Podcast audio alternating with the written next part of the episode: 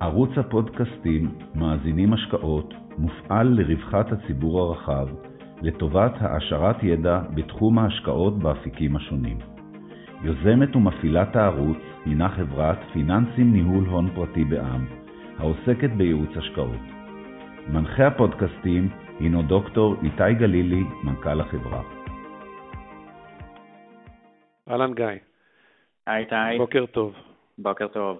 אה, אני יוצר איתך קשר כדי שנוכל אה, לדבר קצת על אחד תחומי ההתמחות שלך בתחום של שוק הפרפרד, מניות בכורה, אה, שווקים שנקראים שווקים היברידיים. הרקע לזה זה שלמעשה כל השוק הזה, שהוא שוק מאוד מאוד גדול, למעשה צמח בצורה מאוד משמעותית מהמשבר הקודם, ואנחנו רוצים להבין איך הוא נראה כרגע ואיך הוא שורד את המשבר הזה ביחס למה שראינו לפני יותר מעשור. אז אה, לפני שנתחיל, נשמח לספר קצת על עצמך. מאה אחוז. אז uh, אני בעצם uh, בשוק ההון, בעיקר בניהול של אג"חים כבר משנת uh, 2000, כך שהיה לי את המזל להיות כבר לא במעט משברים, החל מהמשבר של הטק בשנת 2000, שהיה בעיקר משבר של מניות ואבלואציה, דרך 2002-2003, מי שזוכר כאן שחרים ב-12% ודולר כמעט ב-5%, ועד המשבר הכי מכונן בתחום הזה של החוב הנחות, בעיקר של אה, מוסדות פיננסיים, ב-2008. אה, ששם השוק הזה פשוט אה, השתנה מהיסוד, וזה ליווה אותנו אחרי זה במשברים של 2011, משבר החוב ביוון, שהיה לו השפעה אדירה על הבנקים באירופה, לרובם אפילו יותר מהמשבר של 2008, ואחרי זה 2014-2015, שזה היה יותר משבר של איילד ואנרגיה שהוא היה יותר מפוקס אה, בארצות הברית. אה, ההתמחות שלנו זה באמת אה, כל הנושא של פיקסט אינקאם. במהלך רוב שנות הקריירה שלי ביליתי במוסדות פיננסיים בשוויץ, והיום יש לנו חברה שוויצרית שמתמחה במיוחד באסט קלאס הזה, של אה, חוב נחות של אה, מוסדות פיננסיים, כשהפוקוס שלנו היה בעיקר על האירופאים, מהסיבה שזה שוק קצת יותר אה, מעניין. הספרדים בינו לבין ה-preferred shares שהמון משקיעים מכירים של הבנקים האמריקאים, יותר מדי גדולים לטעמנו. עכשיו, צריך להבין, זה שוק שעבר מהפכה אדירה מאז שנת 2008 ועד היום. בשנת 2008 אה, זה היה שוק שעדיין היה מיועד והוחזק ברובו על ידי משקיעי, משקיעי ריטל. לא היה מינימום לאג"חים, הסטרקצ'ר של האג"חים היה יחסית פשוט, כמעט כולם היו לא רק investment grade אלא high grade, אה, וזה היה שוק מאוד פשוט להבנה והוא חוזק על ידי המון משקיעים אה, קטנים. בעקבות המשבר של 2008, אה, הרגולטור, עקב העובדה שמדינות רבות באירופה נאלצו לתמוך בבנקים שלהם, רצה לייצר מנגנון אחר לגמרי של חלוקת העול במקרה שעוד פעם בנקים אה, יצטרכו חילוץ. והוא טיפל בזה דרך שני אלמנטים עיקריים. אחד, רגולציה מאוד מכבידה על הבנקים ודרישות הרבה יותר חמורות בנושא של האלימות הון שלהם. בזה אני חושב שהם יכולים לסמן לעצמם וי מאוד גדול. הם הצליחו בזה, אנחנו מגיעים למשבר של 2020 עם בנקים עם אלימות הון יותר כפולה ממה שהייתה ב-2008, עם אה, מאזנים לחלקם, כמו UBS, RBS, שהם בערך עשרה אחוז מגודל המאזן שהיה להם ב-2008, מודל עסקי הרבה יותר, אה, הרבה פחות אה, מסוכן, כך שבמובן הזה הם נחלו לגמרי הצלחה. הם גם שינו את כל הנושא של התפיסה של מי יישא בעול במקרה שיהיה עוד פעם חילוץ, וכיום, אה, וזה הפך את כל המבנה הון של הבנקים להרבה יותר מסובך. אה, רוב מבנה ההון בעצם היום של בנקים, במידה ובנק יצטרך להיות מחולק, הוא מה שנקרא בייל אין. כלומר, אם אותו בנק יצטרך חילוץ, זה חוב שיכול להימחק. זה מאוד ברור בחלק הכי תחתון של מבנה ההון, של ה-A-Tier 1, מה שנקרא קוקוסים בשפת העם, דרך ה-Tier 2, ואפילו אג"חים סניור של בנקים. היום הסניור של הבנקים הוא מופרד בין סניור פריפר לסניור נון פריפרד, שגם הסניור נון פריפרד זה אג"חים שיכולים להימחק במידה שיהיה חילוץ. אמ, וראינו לזה דוגמה לפני ארבע שנים בספרד, בנק בינוני, בנקו פופולר הספרדי, הרגולטור, ה-ECB, הרגולטור האירופאי, החליט שזה כבר non-viable business, ובן לילה מכרו אותם לסנטנדר ביורו אחד, כל החוב הנחות נמחק לאפס, כולל המניות. כלומר, לא רק ה-A-Tier 1, גם ה-Tier 2 נמחק לאפס. אולי, אה, אולי רגע נסביר, לפני שיורדים לדוגמאות, למי שלא מכיר את התחום הזה, איזה סוגים, אתה אמרת כמה מושגים שהם לא מוכרים, מה המשמעות של חוב נחות, מה זה טיר 1, מה זה טיר 2, בסולם האפשרויות של השוק הזה, על מה מדובר?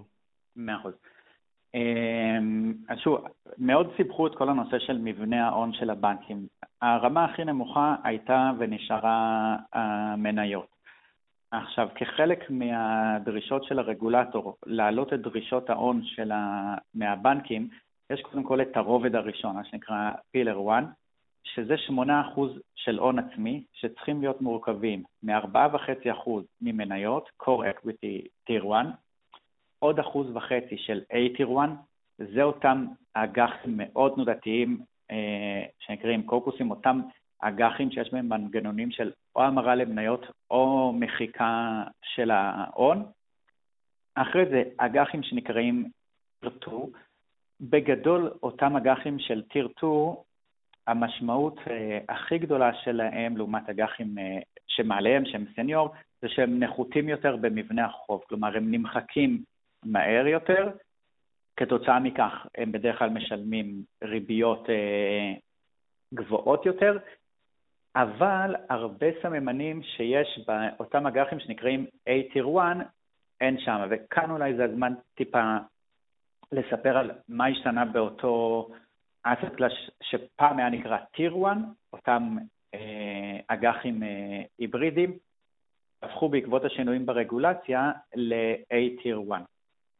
עד 2008 היו לא מעט אה, אג"חים, פרפטואלס כאלה, אג"חים אה, לנצח, שלא רק שלא היה באמת כל מנגנוני המחיקה שיש היום, לחלק מהם היה, לפי התשקיף, הם היו חייבים גם בעת 2008 לשלם קופונים. יש כל מיני דוגמאות כאלה, לדוגמה HBOS שנקנה על ידי לוידס, יש להם perpetual כזה שהוא עד היום בשוק, עם ריבית של 6.85%, ולמרות שלוידס קיבל עזרה מהממשלה, הוא ורויאל בנק אוף סקוטלנד, וחלק מהאג"חים שלהם נאלצו לשלם קופונים למשך שנתיים, אותו אג"ח ספציפית היה חייב להמשיך לשלם קופון.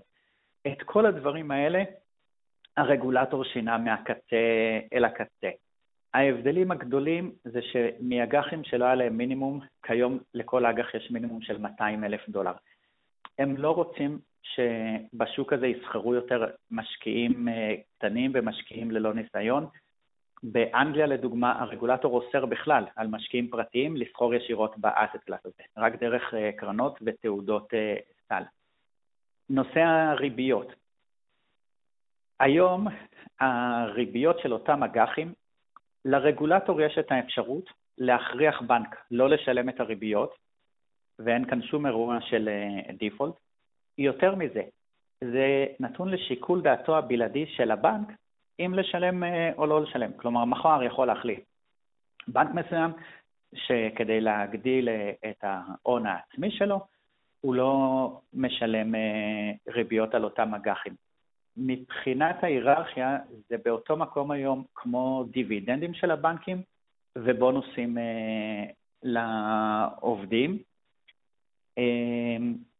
אבל לבנקים יש אינטרס מאוד גדול אה, לשלם את הריביות הזה, זה היום המקום היחיד בערך שהם יכולים, במיוחד לאור מחירי המניות, באמת לגייס הון מחירים שזה הגיוני מבחינתם, מבחינה כלכלית, ואנחנו לא ראינו אף בנק מאז המשבר שביוזמתו לא שילם קופונים. אפילו ב-2008, מעטי הבנקים שעשו זאת זה היה בעקבות הגבלות של רגולטורים, ואחרי שנתיים זה השתחרר והם חזרו לשלם קופונים. בפברואר 2016, דויטשה בנק בתחילת אה, כל ה-restructuring אה, שלו, היה פחד מאוד גדול בשוק שדויטשה בנק לא יוכל לשלם את הריביות על אה, אותם קוקוסים שלו. זה אסטלה שהוא מאוד תנודתי, אותם אג"חים של דויטשה ירדו בחודש יותר מ-20 אחוז. דויטשה בנק עצר דיבידנדים, לשנה שלמה לא שילם בונוסים לעובדים שלו, שמי שמכיר את מערכת הבנקאות באירופה, זה רעידת אדמה. זה אומר שהמון טאלנט יעזוב אותך לבנקים אה, אחרים, והוא עשה את כל זה כדי שיהיה לו מספיק אה, אה, משאבים לשלם את הקופונים של ה-A-Tier 1 שלהם. בסופו של יום זה גם לא באמת משמעותי על הבלנס שיט שלהם. נכון להיום, אם לוקחים את הכמות המצרפית של כל הקופונים של ה-A-Tier 1 של הבנקים האירופאים, מדברים על חמישה basis point של הון עצמי, זה הכל. כלומר, אם הם לא ישלמו את זה, אין לזה כמעט השפעה על ההון שלהם, אבל יש, להם המון, יש לזה המון השפעה בנושא היכולת שלהם לממן את עצמם uh, going forward. מעבר לשיקול דעת שיש לבנקים ולרגולטורים בנושא תשלום הקופונים, יש גם מגבלות רגולטוריות שאם אתה לא עומד בהן, אז אסור לך לשלם קופונים.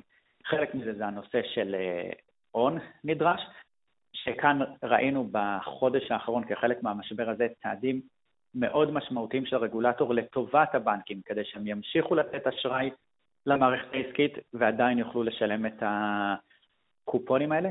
במהלך השנים האחרונות, מעבר לאותו רובד ראשון, פילר 1, שהם חייבים לעמוד בו, הרגולטור הוסיף להם הרבה רבדים שהם רוצים שהם יצברו שומן בשנים הטובות, הם קוראים לזה counter cyclical buffer, זה אחד, ויש עוד אחד שנקרא capital conservation buffer, כלומר הם רוצים שהם יצברו עוד שומן שהם יוכלו להשתמש בו בשנים הרעות. וראינו לפני שבועיים את ה-ECB, הרגולטור האירופאי, אומר לבנקים שהוא מוריד להם את שני הבאפרים האלה, משחרר להם בעצם עוד 380 מיליארד יורו של אה, הון, שבעצם יכולים לספוג הפסדים ועדיין לשלם את הריביות, מה שיאפשר להם בעצם לתת עוד 1.8 טריליון יורו אה, אשראי. גם הרגולטור וגם הבנקים חוזרים כל הזמן על המנטרה שבשונה מ-2008, הפעם הבנקים הם לא הבעיה, אלא חלק מהפתרון. ואני חושב שזה משהו שהוא מאוד משמעותי ל asset class אה, שיותר מכל asset class אחר מושפע מהרגולציה. נכון להיום, וזה ככה במהלך כל השנים האחרונות, יש תמיכה אדירה של הרגולטור מאחורי ה asset class הזה. מדובר על asset class שרק לבנקים האירופאים מייצג 200 מיליארד יורו של אג"חים, בעקבות כל מיני הקלות רגולטוריות שבעצם הבנק המרכזי מאפשר להם שרובדים נוספים של ההון, שבעבר מומנו רק על ידי מניות, חלקם ימומן גם על ידי Tier 2 ו Tier 1, כלומר ה asset class הזה יגדל, ולרגולטור יש את כל האינטרס לתמוך בו כדי שהבנקים יוכלו לגייס אותו בריביות נמוכות ככל האפשר. בסוף הרגולטור רוצה בנקים אה, יציבים. אה, אני רגע, רוצה רגע לחדד את זה. מה שאנחנו מדברים זה למעשה על שוק שיש לצד האגרות חוב הרגילות של הבנקים, זה למעשה מכשיר השקעה, אפשר לקרוא לזה מניית בכורה, אפשר לקרוא לזה אג"ח היבירדי, אבל בתנאים מסוימים אתה לא, אה, לא תקבל את מה שמובטח לך. עכשיו, ו- ופה יש כל מיני סוגים ויש לכל בנק מגוון של אה, איגרות חוב. עד כמה זה סביר שהדברים, שאיגרת חוב תימחק לגמרי, שלא יחזירו? את ההון, או עד כמה זה אפשרי שיהיה עצירת ביניים, ואחרי זה תמשיך לקבל את לוח הסילוקין אה, בתום המשבר. מאה אחוז. אז אה, באמת יש שלושה סיכונים עיקריים בהחזקה של אג"ח כזה. ואתה צודק, זה לא לגמרי אג"ח, זה, זה מוצר היברידי, יש לו מאפיינים של איגרת חוב מבחינת תזרים המזומנים, אבל יש לו הרבה מאפיינים של uh, מניות. ומי שמשקיע בזה חייב להבין, זה אסטה שהוא מאוד תנודתי, עם קורלציה מאוד גבוהה למניות ובעיקר למניות של הבנקים. אז יש לנו את נושא סיכון הקופון, את הנושא של הסיכון של מחיקה של ההון סלש המרה למניות, אבל אם תהיה המרה כזאת זה בתנאים שאתה מפסיד המון כסף כמובן, ויש עוד סיכון, הסיכון שלא יקראו לאג"ח הזה במועד הקריאה הראשון של זה. האג"חים האלה הם אג"חים שיוצאים לצמיתות, כלומר לנצח, עם מועדי קריאה כל, בדרך כלל הדיפולט זה אחרי החמש או השבע שנים הראשונות, יש reset לקופון ויש אפשרות למנפיק אה, לקרוא לו. בואו נלך לסיכון הכי גדול מבחינת המשמעות שלו למשקיע, הסיכוי שתהיה המרה או שיפגעו בטריגר. אני חושב שהסיכוי לכך, בלי לתת את כל הריסק שלנו, אתה שואל אותי מה אני באמת אה, חושב, ובהתאם לרגולציה היום, הסיכוי הוא אפסי. כלומר, עוד לפני שתגיע לטריגר הזה, וראינו את זה במקרה היחיד שהיה באירופה בעשר שנים האחרונות, בבנקו פופולר. בנקו פופולר, ברגע שהחליטו שהמודל העסקי שלו יותר לא וייבול, שאין לו מספיק נזילות לתמוך בבנק כבנק, עם יחס אלימות הון של בערך 8-9 אחוז, הרבה מעל כל הטריגרים, החליטו שזהו, שמוכרים אותו לבנק אחר ומפילים את ההפסדים על מחזיקי האג"ח. כלומר, אני חושב שאתה תקבל אירוע הרבה יותר אה, גדול, עוד לפ... הרבה הרבה לפני שתגיע לטריגר אה, הזה. ואולי נלך שני צעדים אחורה, כי אני חושב שדווקא הטלריסק של האסט קלאס הזה מסביר את האטרקטיביות שלו. כל עוד אתה מתמקד בבנקים הגדולים, ולא הולך לכל מיני בנקים קטנים או למדינות אה, בעייתיות, אתה מתחיל לשחק משחק שהוא משחק מקרו. כשאתה בדרך כלל הולך. כדי לקבל את אותן תשואות, אם אתה משווה את זה לאותם מש... אה, מנפיקי איי-אילד למיניהם, אז אתה בדרך כלל הולך למנפיק שהוא מאוד חלש, אבל אתה הולך הכי למעלה במבנה ההון שלו. אבל כשאתה אצל מנפיק חלש, הוא לא סתם חלש, או כי הוא בלוקיישן בעייתי, או כי הוא בביזנס בעייתי, או כי יחסי החוב שלו הם מאוד רעים, בדרך כלל זה שילוב של כל השלושה. ואם תשים לב, בדרך כלל כשיש פשיטות רגל אצל אותם מנפיקי העיד, זה ממשהו שהוא ספציפי לאותו סקטור או לאותו מנפיק. כאן בעצם מה אנחנו עושים? אנחנו עושים משהו שהוא הפוך ב-180 מעלות. אנחנו הולכים למנפיקים הכי חזקים שיש, הם כולם strong investment grade, אבל אתה הולך הכי למטה במבנה ההון שלו. לכן, כדי שבנק כמו UBS, קרדיט סוויס, HSBC, לויד, סנטנדר, whatever, כל אחד מהגדולים האלה, כדי שבאמת משהו יזוז ברווחיות שלו, כדי שבאמת יהיה לו הפסדים שיתחילו לכרסם בהון העצמי שלו, אתה חייב זעזוע מקרו מאוד רציני. BNP הצרפתי קיבל לפני, לא לפני 4-5 שנים, קנס של 9 מיליארד יורו מהאמריקאים, בשנים שעוד הבנקים שילמו על כל חטאי העבר. זה הוריד לו משהו כמו 20 basis points מההון העצמי שלו, זה חסר משמעות, הוא בשני רבעונים של רווחיות אה, מכסה את זה.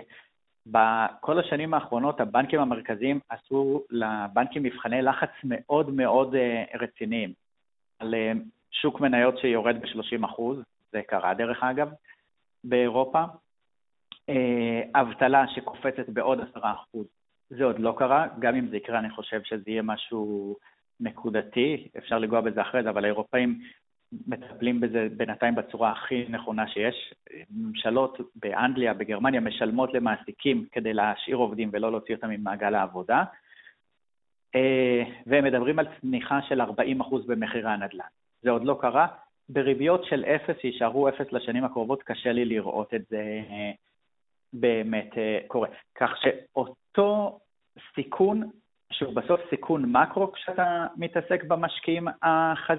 במנפיקים החזקים יותר, אני חושב שאתה לא תראה אף בנק גדול אי פעם מגיע לטריגר שלו. המודל העסקי שלהם הרבה יותר אה, סולידי היום, הם לא לוקחים סיכונים. לפני כל מבחני הלחץ של השנים האחרונות שהיו מאוד מאוד מחמירים, אף בנק עוד לא הגיע אפילו לרמת הון כזאת, שאפילו הקופונים על האג"חים האלה יהיו בסיכון.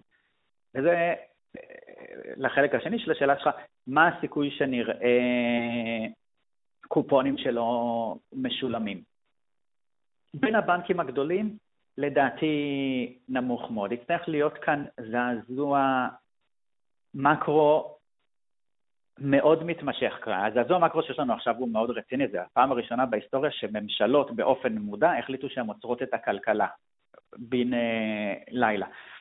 אבל אם אנחנו מסתכלים על מה שקורה בסין, או לפחות על כל התחזיות עכשיו, זה לא משהו שאמור להימסר כאן אה, כשנה. כלומר, ברגע שהממשלות מחליטות שחוזרים לעבודה, בטח מדינות שיצליחו לשמור על רוב העובדים במעגל העבודה, בצורה הדרגתית אבל די מהירה המצב אה, יתחיל לחזור. בינתיים התחזיות הכי מחמירות לאירופה לשנה הקרובה זה מיתון של חמישה אחוז, עם יציאה חזקה מאוד ממנו ב-2021. בתרחיש כזה, אני לא רואה בנקים שלא ישלמו ריביות. דויטשה בנק הוא תמיד אחד מהחשודים המיידיים, אבל זה לא כי דויטשה בנק לא חזק. דויטשה בנק הוא אחד הבנקים הכי נזילים היום אה, באירופה. אם אנחנו מסתכלים על ה-CDS של דויטשה בנק, הוא כמו קרדיט סוויס, והוא מתחת ל-JP מורגן, שנחשב לאחד הבנקים הכי חזקים בעולם. כלומר, שוק האשראי דווקא רואה היום את הבנקים האמריקאים יותר מסוכנים מרוב הבנקים האירופאים. לדויטשה בנק יש בעיה שהיא מאוד שכיחה, מעבר לכל הרעות החולות שהיו בדויטשה בנק ושהיו ספציפיות לדויטשה, בגרמניה המערכת הבנקאית לא רווחית. יש יותר מדי בנקים, הם כולם עובדים על return on equity מאוד מאוד נמוך, ואם יש סכנה שדויטשה בנק לא ישלם את הריביות, זה סכנה רק בגלל הרווחיות. מצד שני, דויטשה בנק משלם את הריביות על הקוקוסים שלו כל אפריל. על אפריל הזה הם אה, ישלמו. הם גייסו רק לפני חודש אה, אג"ח אה, חדש בשוק בריביות שמאוד הפתיעו את השוק. דויטשה בנק גייס A-Tier 1 ממש שנייה לפני שהמשבר פרץ באירופה, בשישה אחוז, שזה כלום לבנק כמו דויטשה בנק. אני לא רואה מצב שהם לא ישלמו באפריל הזה. עד אפריל הבא יש עוד הרבה זמן, שוב, אני חושב שהסיכויים שדויטשה לא ישלם עדיין מאוד מאוד נמוכים. לדויטשה עדיין יש buffer של כמה עשרות מיליארדים עד שהוא יגיע למקום שהקופונים אה, בסיכון. אה, רק לחדד פה שאנחנו, אחד הדברים שצריך לחדד, שאנחנו לא נכנסים פה ל, להמלצת השקעה על הדברים האלה. ברמת הנייר הבודד, שלא יתפרש כאילו אנחנו עכשיו בודקים את דויטשה בנק וממליצים להשקיע. אנחנו להפך, לוקחים את דויטשה בנק כמקרה שהוא טיפה נכון. יותר מסוכן, ומנסים, שוב, באמת, האסט קלאס הזה הוא סופר מסובך. אז רגע, בוא, בוא ננסה כן. לפשט אותו. אם אנחנו מבינים, הטענה המרכזית שלך שמערכת, בוא נגיד אירופה זה כרגע אה, בחזית של האירוע הזה, או יכול להיות שמתגלגל הברית, אבל הצעדים שעשו ב-2008 מבסס את זה שלא יהיה נזקים גדולים בתחום, ה, אה, בתחום האסט הזה. מה קרה לאסט הזה בשבועיים האחרונים בשווקים? אז אולי אה, רק את הסיכון האחרון של האסט כן, הזה לפני שנדבר, כי אני חושב שזה מאוד השפיע על המחירים של מה שקרה בשבועיים האחרונים. אחד הסיכונים שמשקיעים כן מתמחרים ומאוד משפיע על המחירים אה, בשוק, זה מה הסיכוי שיקראו לאג"ח הזה במועד קריאה הראשון שלו. עכשיו, צריך לזכור, ה-A-Tier 1 כמו שהוא היום, פחות או יותר, זה שוק שנוצר בסביבות 2015-2016, ובעצם ב-2019 ראינו את הקריאות הראשונות, כל הבנקים הגדולים קראו הראשון. תסביר מה זה הקריאה הזאת. כל אג"ח כזה הוא כאמור מונפק לנצח, לצמיתות, כשבדרך כלל אחרי חמש שנים או שבע שנים, זה תלוי, יש כאלה שהונפקו קודם כל לעשר שנים עד הקריאה הראשונה, באותו מועד קריאה, לבנק או שהוא קורא לו, או שיש ריסט לקופון, שזה נקבע בתשקיף אה, מלכתחילה, זה חייב להיות בדיוק אותו ספרד, כלומר התשואה העודפת מעל האג"ח אה, חסר הסיכון, ואירופה זה האג"חים הגרמניים. אה, אז אותו ספרד שהיה במועד ההנפקה, זה הספרד שחייב להיות במועד הקריאה. עד 2008, כדי לשכנע את המשקיעים שהבנקים באמת יקראו כבר במועד קריאה הראשונה, בדרך כלל נתנו איזה פיק-אפ בספרד בקריאה כדי לתת תמריץ לבנקים לקרוא להם. כאן הרגולטור אמר לא, אנחנו לא רוצים שיהיה לכם תמריץ לקרוא להם, אתם תקראו לאג"חים האלה רק אם אתם יכולים לממן את עצמכם יותר בזול. כלומר, מבחינתנו זה חלק מההון שלכם, אתם קוראים לאג"חים האלה בחזרה, רק אם יש לכם את האפשרות לממן את עצמכם אה, יותר בזול. דרך אגב, הרגולטור לא היה יותר מדי קפדן בנושא הזה. ראינו בשנתיים האחרונות בנקים שקוראים לאג"חים ומחליפים אותם באג"חים מעט יותר אה, יקרים. אבל כן נוצרה איזה תדמית בשוק, בניגוד לעבר, שזה בסדר לא לקרוא לאג"ח. אז רק תסביר למה אני צריך להיות מוטרד מקריאה לאג"ח? אני אגיד לך, בדרך כלל, במיוחד בסביבה של ריביות אה, נופלות, בוא ניקח אה, אג"ח שיצא לפני חמש שנים עם ריבית נקובה של 7.5% וספרד של אה, חמישה אחוז מעל ה... אם זה בדולר, מעל ה-US Treasuries לחמש שנים. ספרד של 500 נקודות, אז ה-US Treasuries היו בערך בשניים וחצי. אם היום אותו מנפיק משאיר אותו בשוק, כשהחמש שנים של ארה"ב נסחר ב-0.4 אחוז, זה אומר שהקופון שלך יורד מ-7.5 בערך ל-5.5. וחלק ממה שהמשקיעים בשוק הזה תמיד אהבו, שכמעט תמיד המנפיקים קראו לאותם אג"חים במועד הראשון. אני חושב שרוב המשקיעים לא באמת יודעים לחיות עם מוצר שנמצא בשוק לנצח, וזה נתן להם הרבה נוחות לראות את האג"חים האלה קורים. הבנקים כמנפיקים ידעו שזה נותן נוחות למשקיעים שלהם, ולכן, וזה גם היה חלק מהדו-שיח שלהם עם הבנק המרכזי, גם במקרה שזה לא היה לגמרי כלכלי, הם העדיפו לקרוא כי הם ידעו שהמשקיעים יתגמלו אותם בזה שהם יהיו מוכנים לקנות בריביות יותר נמוכות. אם אתה היית חושב שהסיכויים שהמכשיר הזה יישאר בשוק ליותר זמן, אתה היית מבקש ריבית יותר אה, גבוהה. במהלך 2019 ראינו את כל הבנקים הגדולים, סוסייטה ג'נרל היה להם קריאה, ל-HSBC היה קריאה, כולם קראו. גם ב-2020, עד שהתחיל המשבר אה, עצמו, ממש לתוך המשבר, מהבנקים הגדולים, דויטשה בנק היה הראשון שהיה לו קריאה לאג"ח עם ספרד מאוד נמוך, דויטשה בנק תמיד שידר לשוק שהוא עושה החלטות על בסיס כלכלי נטו, ומכיוון שהספרדים קפצו מבערך, וזה מחבר לשאלה שלך של מה קרה למחירים, התחלנו את השנה בספרדים של בערך 350 נקודות, הכי נמוך שאני זוכר מאז 2008 לאסט קלאס הזה. בשיא המשבר לפני שבוע הגענו ל-1,300 אה, נקודות, אוקיי? זה אומר שזה לא כלכלי לבנקים לקרוא להם. אני רק אסיים מהנקודה הזאת ואז אני אלך לנושא המחירים.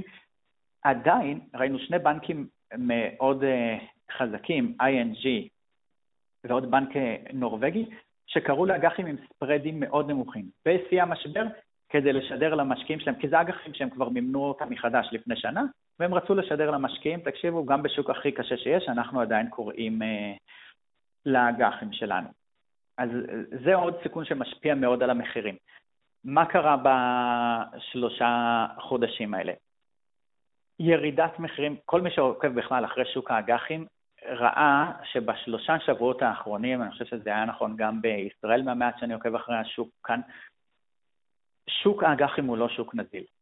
אנשים חייבים להבין את זה. מי שלא שכר, באמת, עמד על המסך וקנה ומכר אג"חים בשוק רע, לא מבין כמה השוק הזה לא נזיל. הוא שוק מאוד טכני, הוא מאוד מוצרע מיצירות ופדיונות. עד 2000, עכשיו, בניגוד לישראל שאג"חים נסחרים בבורסה, באירופה ובארצות הברית הם נסחרים, זה נקרא over the counter, זה, נסחר בין עושי שוק. עד 2008, הבנקים, שהם היו עושי שוק מאוד גדולים, היה מותר להם להחזיק את אותם אג"חים על המאזן שלהם. וככה הם נתנו המון נזילות לשוק, אבל הם גם יצרו לעצמם המון סיכון. ב-2008, כשהאג"חים האלה ירדו, זה מיד יצר לבנקים אה, הפסדים מאוד גדולים. נכנסה רפורמה מאוד אה, גדולה, בעיקר בארצות הברית, שאוסרת על הבנקים יותר להחזיק את זה על המאזן שלהם. היום הבנקים הם פשוט עושה שוק, הם, אם אתה רוצה למכור ומישהו רוצה לקנות, הם יעשו את ה... יעמדו בביד ובאסק, בהתאם לביקושים וההיצעים שהם אה, מקבלים, לוקחים את הספרד שלהם, אבל הם לא לוקחים את זה על המאזן שלהם. לכן השוק הפך לפחות נזיל אה, מאי אה, פעם, ואנחנו ראינו בשבועיים האחרונים, החל מאג"חים שהם investment grade, ספרדים של בין 5 ל-10 נקודות בין הביד לאסק. מי שרצה למכור אג"חים בשלושה שבועות האחרונים, הרגו אותו. אז אנחנו ראינו מחירים, ירידות של בין 15-20 אחוז למנפיקים הכי חזקים, עד ירידות של 30 עד 40 אחוז ל... או שזה מנפיקים יותר חלשים, בעיקר הבנקים האיטלקים, כי הם במוקד הסערה, למרות שיוני קרדיט ואינטסה זה מהבנקים היותר חזקים אה, בעולם. בנקים גרמניים כמו דויטשה, שהם תמיד היו בנקים של היי בטח, כלומר, הם זזים לאן שהשוק הולך, אבל בצורה מאוד אה, חדה. בהתאם לכמה שהקופון היה יותר נמוך, וכאן זה מתחבר עם הנושא של מה הסיכון שלא יקראו לאג"חים האלה. אה, עכשיו, בשנה האחרונה בנקים הנפיקו קוקוסים חדשים כאלה בריביות ממש מגוחכות של 4.5%, 5%, וכשאתה פתאום, אפילו אם זה UBS, עם אג"ח כזה של 4.5% לנצח, כשהאג"חים סניור של הבנקים האלה פתאום נסחרים בתשואות של 5-6%, אז אתה צריך לשקף תשואות של 7-8%.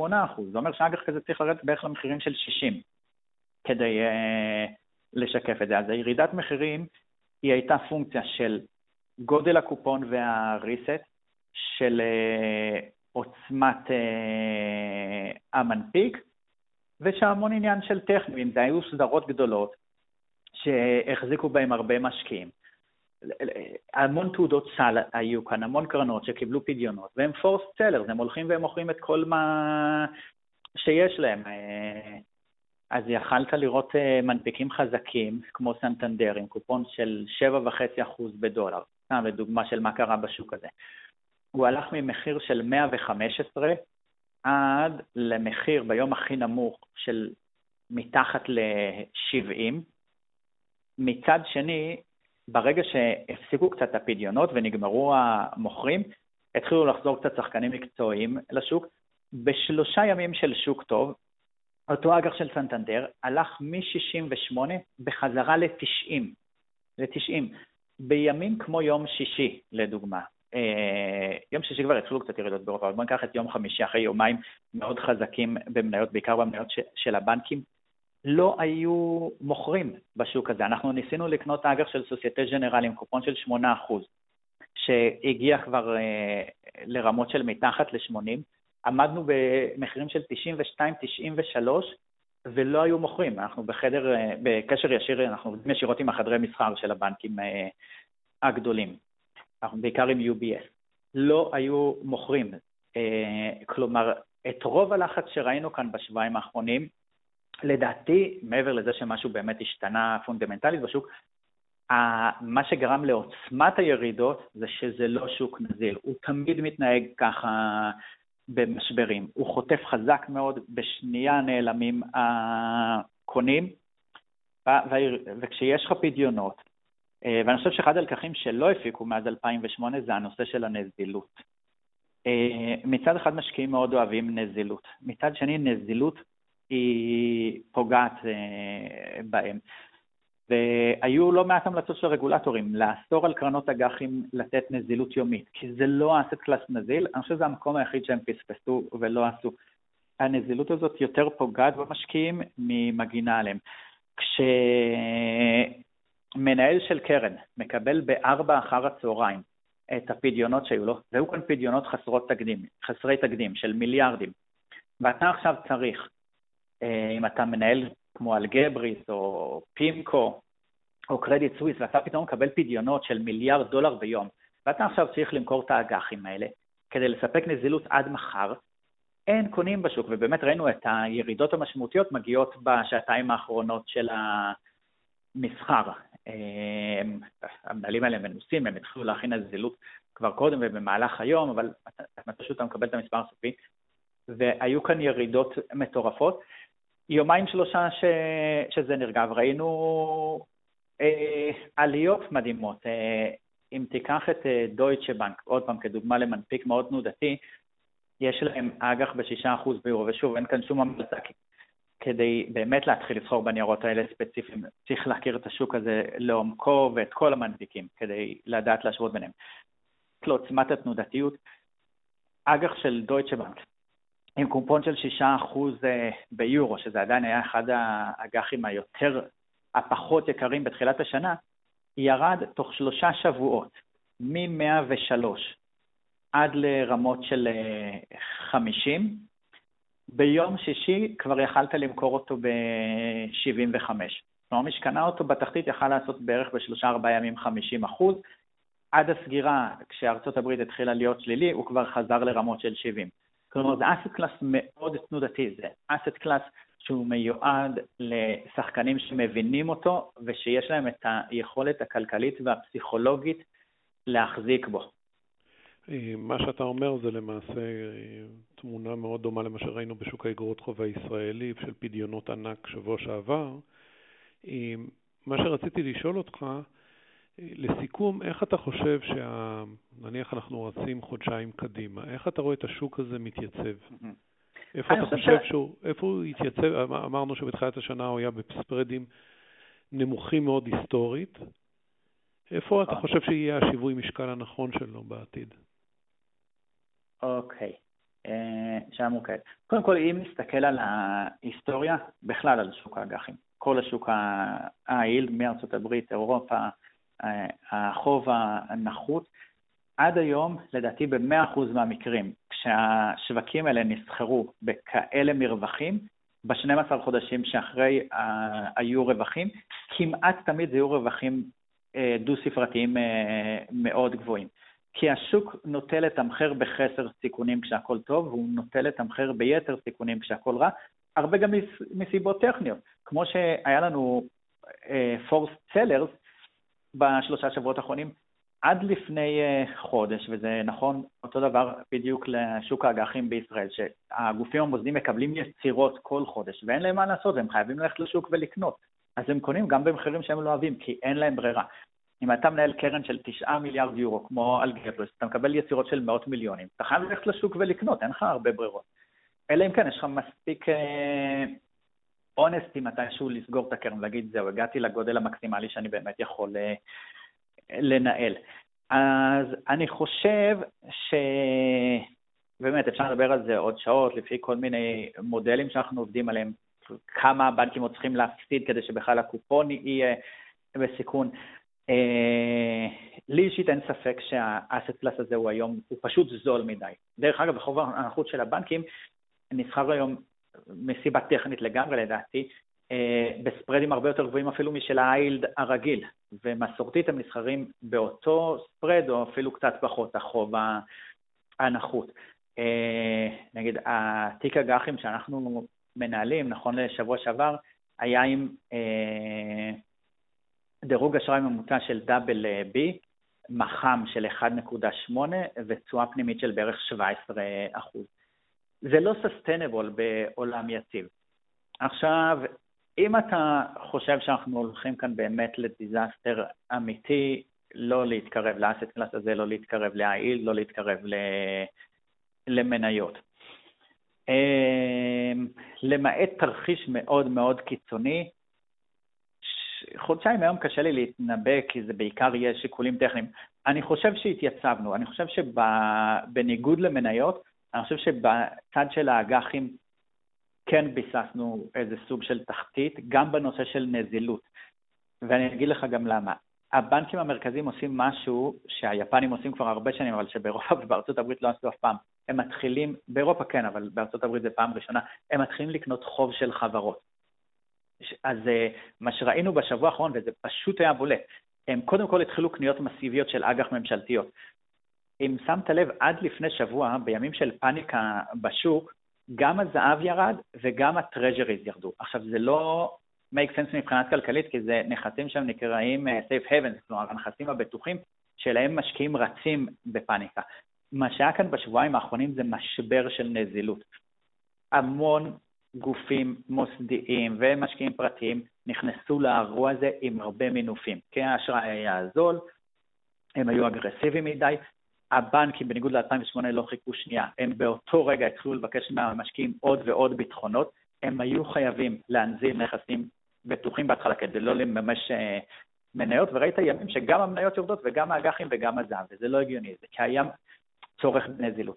הבנקים המרכזיים כבר שבוע שעבר התחילו, הם הכריזו כולם שהם מגדילים את ההרחבה הכמותית שלהם, הם הגיעו בכמויות מטורפות של קניות לאג"חים, אז ראינו קודם כל את האג"חים הממשלתיים מתייצבים, ראינו את העשר שנים בארצות הברית הולך מ-1.20 עוד פעם למתחת ל-0.7, ראינו את האג"חים האירופאיות עוד פעם אה, מתקנות, זה בא לידי ביטוי בעיקר באג"חים של ממשלת איטליה, שהלכו מרמות של 2.5% בחזרה ל-1.5%, וזה התחיל לש, לחלחל לשוק ה-investment grade, ואז זה כזה כמו סוג של מס פעמיים, ואז זה מתחיל להגיע ל-IE. אני חושב שהיה כאן שילוב של שני דברים. אחד, רוב ה-forced sellers נגמרו. זה תואם גם לניתוחים שאנחנו קוראים אה, מכל מיני גופים גדולים שמנתחים בעיקר את הנושא של ה-inflows וה-outflows לפי כל מיני מודלים. זה מתאים למה שאנחנו שומעים מכל החדרי מסחר שאנחנו עובדים איתם, וגם אנחנו בקשר עם עוד מנהלי קרנות מהאסט קלאס הזה, כי אנחנו חושבים שיש הרבה added value בלהחליף דעות ורשמים.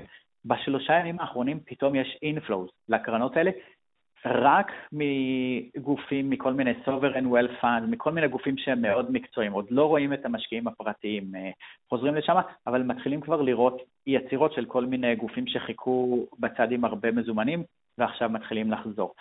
אז אנחנו רואים עוד פעם נזילות, אנחנו רואים סגירה מאוד משמעותית של המרווחים בין הקונים למוכרים, שזה עוד סממן לזה שהנזילות מתחילה לחזור לשוק.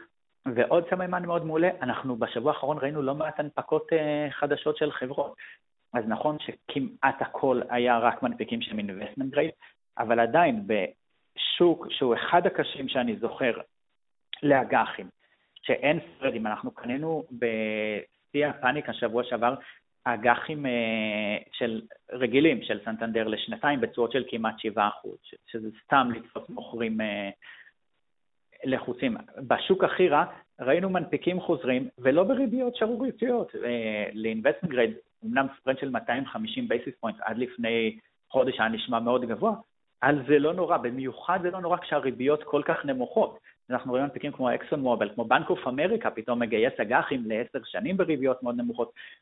אז גם השוק הראשוני נפתח, בנקים מרכזיים עומדים להיות קונה מאוד מאוד גדול בשוק, וזה כבר התחיל, ואני חושב שגם במובן מסוים איזה סוג, חלק מהפאניקה, אני חושב שחלק מהפאניקה עוד תחזור, אה, אבל אנשים גם מתחילים קצת עוד פעם להסתכל על הכלכלה שמאחורי... על הנזק האמיתי שהיא... כן, אז ההרגשה שלי היא שדווקא בשוק האג"חים ראינו את התחתית, שוק המניות, אני לא יודע, הוא כבר מושפע הרבה יותר מפסיכולוגיה, כלומר, אני חושב שבאירופה הרע מכל כבר מאחורינו, אבל עכשיו שיתחילו כל התמונות של אותם ארונות מתים שראינו באיטליה מתחילים להגיע מניו יורק, יהיה לזה אימפקט אה, על השוק.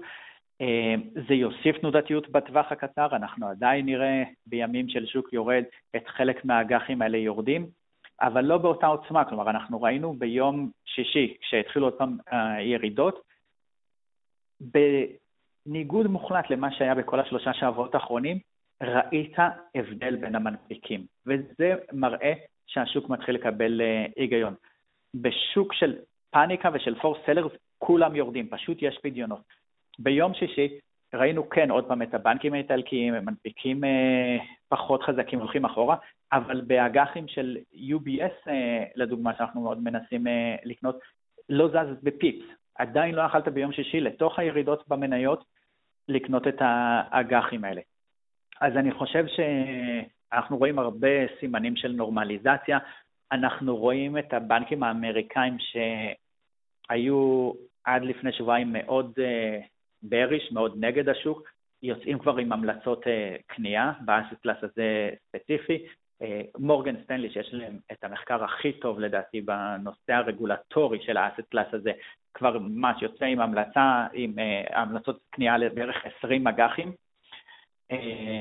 בעיקר אג"חים שלדעתם יקראו להם בקרוב.